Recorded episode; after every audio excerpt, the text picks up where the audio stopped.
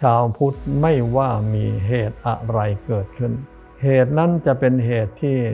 จะนำความเสียอกเสียใจมา หรือเหตุนั้นจะนำความร่านเริงแจ่มใสมาก็ตามที ไม่ว่าเหตุอะไรเกิดขึ้น หาเหตุทำบุญสักจับหลักตรงนี้ก่อน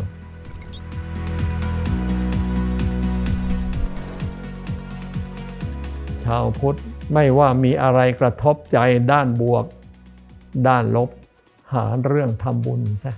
เช่น หลานสาวของอนาถบินทิกะเศรษฐี ตุ๊กตากระแตก ร้องไห้โยเยโยเยใครปลอบก็ไม่หาย แต่ว่าอนาถบินทิกะเศรษฐี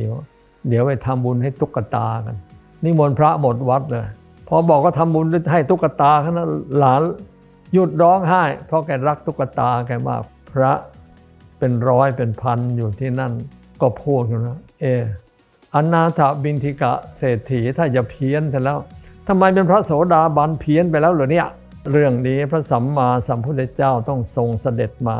บอกว่านี่ภิกษุอนาถบินทิกะทำถูกแล้ว ไม่ว่าเรื่องอะไรเกิดขึ้นคนฉลาดหาเรื่องทำบุญ เพราะบุญเป็นประโยชน์ทั้งโลกนี้และโลกหน้า หาเรื่องทำบุญกันไปเถอะ วันเกิด เออ เรารอดมาอีกวันอีกปีงทำบุญนะ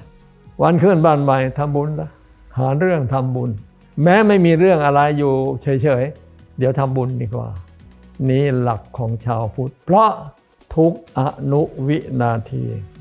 เราต้องใช้บุญ หมดบุญเมื่อไหร่หมดสิทธิ์อยู่ในโลกนี้ โดยคำถามเมื่อกี้ที่ถามลอยกระทงแล้ว ตัดเล็บตัดไอ้นั่นไอ้นี่จะทำบุญอย่างนั้นงี้ลอยไปกับน้ำหาเรื่องทำบุญ อยากจะทำอะไรทำเข้าไปเถอะ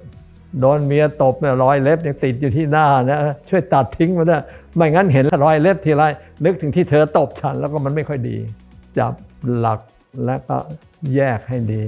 ก่อนจะลอยก็รักษาศีลให้ดีอทอดพระป่าอยู่ที่ไหน อยู่ที่เจดีย์พระทรายที่ในวัดนั่นแหละ แล้วก็ ก่อนจะลอยกระทง เขาก็นั่งสมาธิ เพราะรำลึกถึงเมื่อพระองค์ตรัสรู้อยู่โคนโพนั่นนั่นนอยู่ลำพังเลยเชียวนั่นนั่นมีอะไรเป็นที่พึ่งขณะนั้นมีบุญของพระองค์เองเป็นที่พึ่ง เพราะฉะนั้น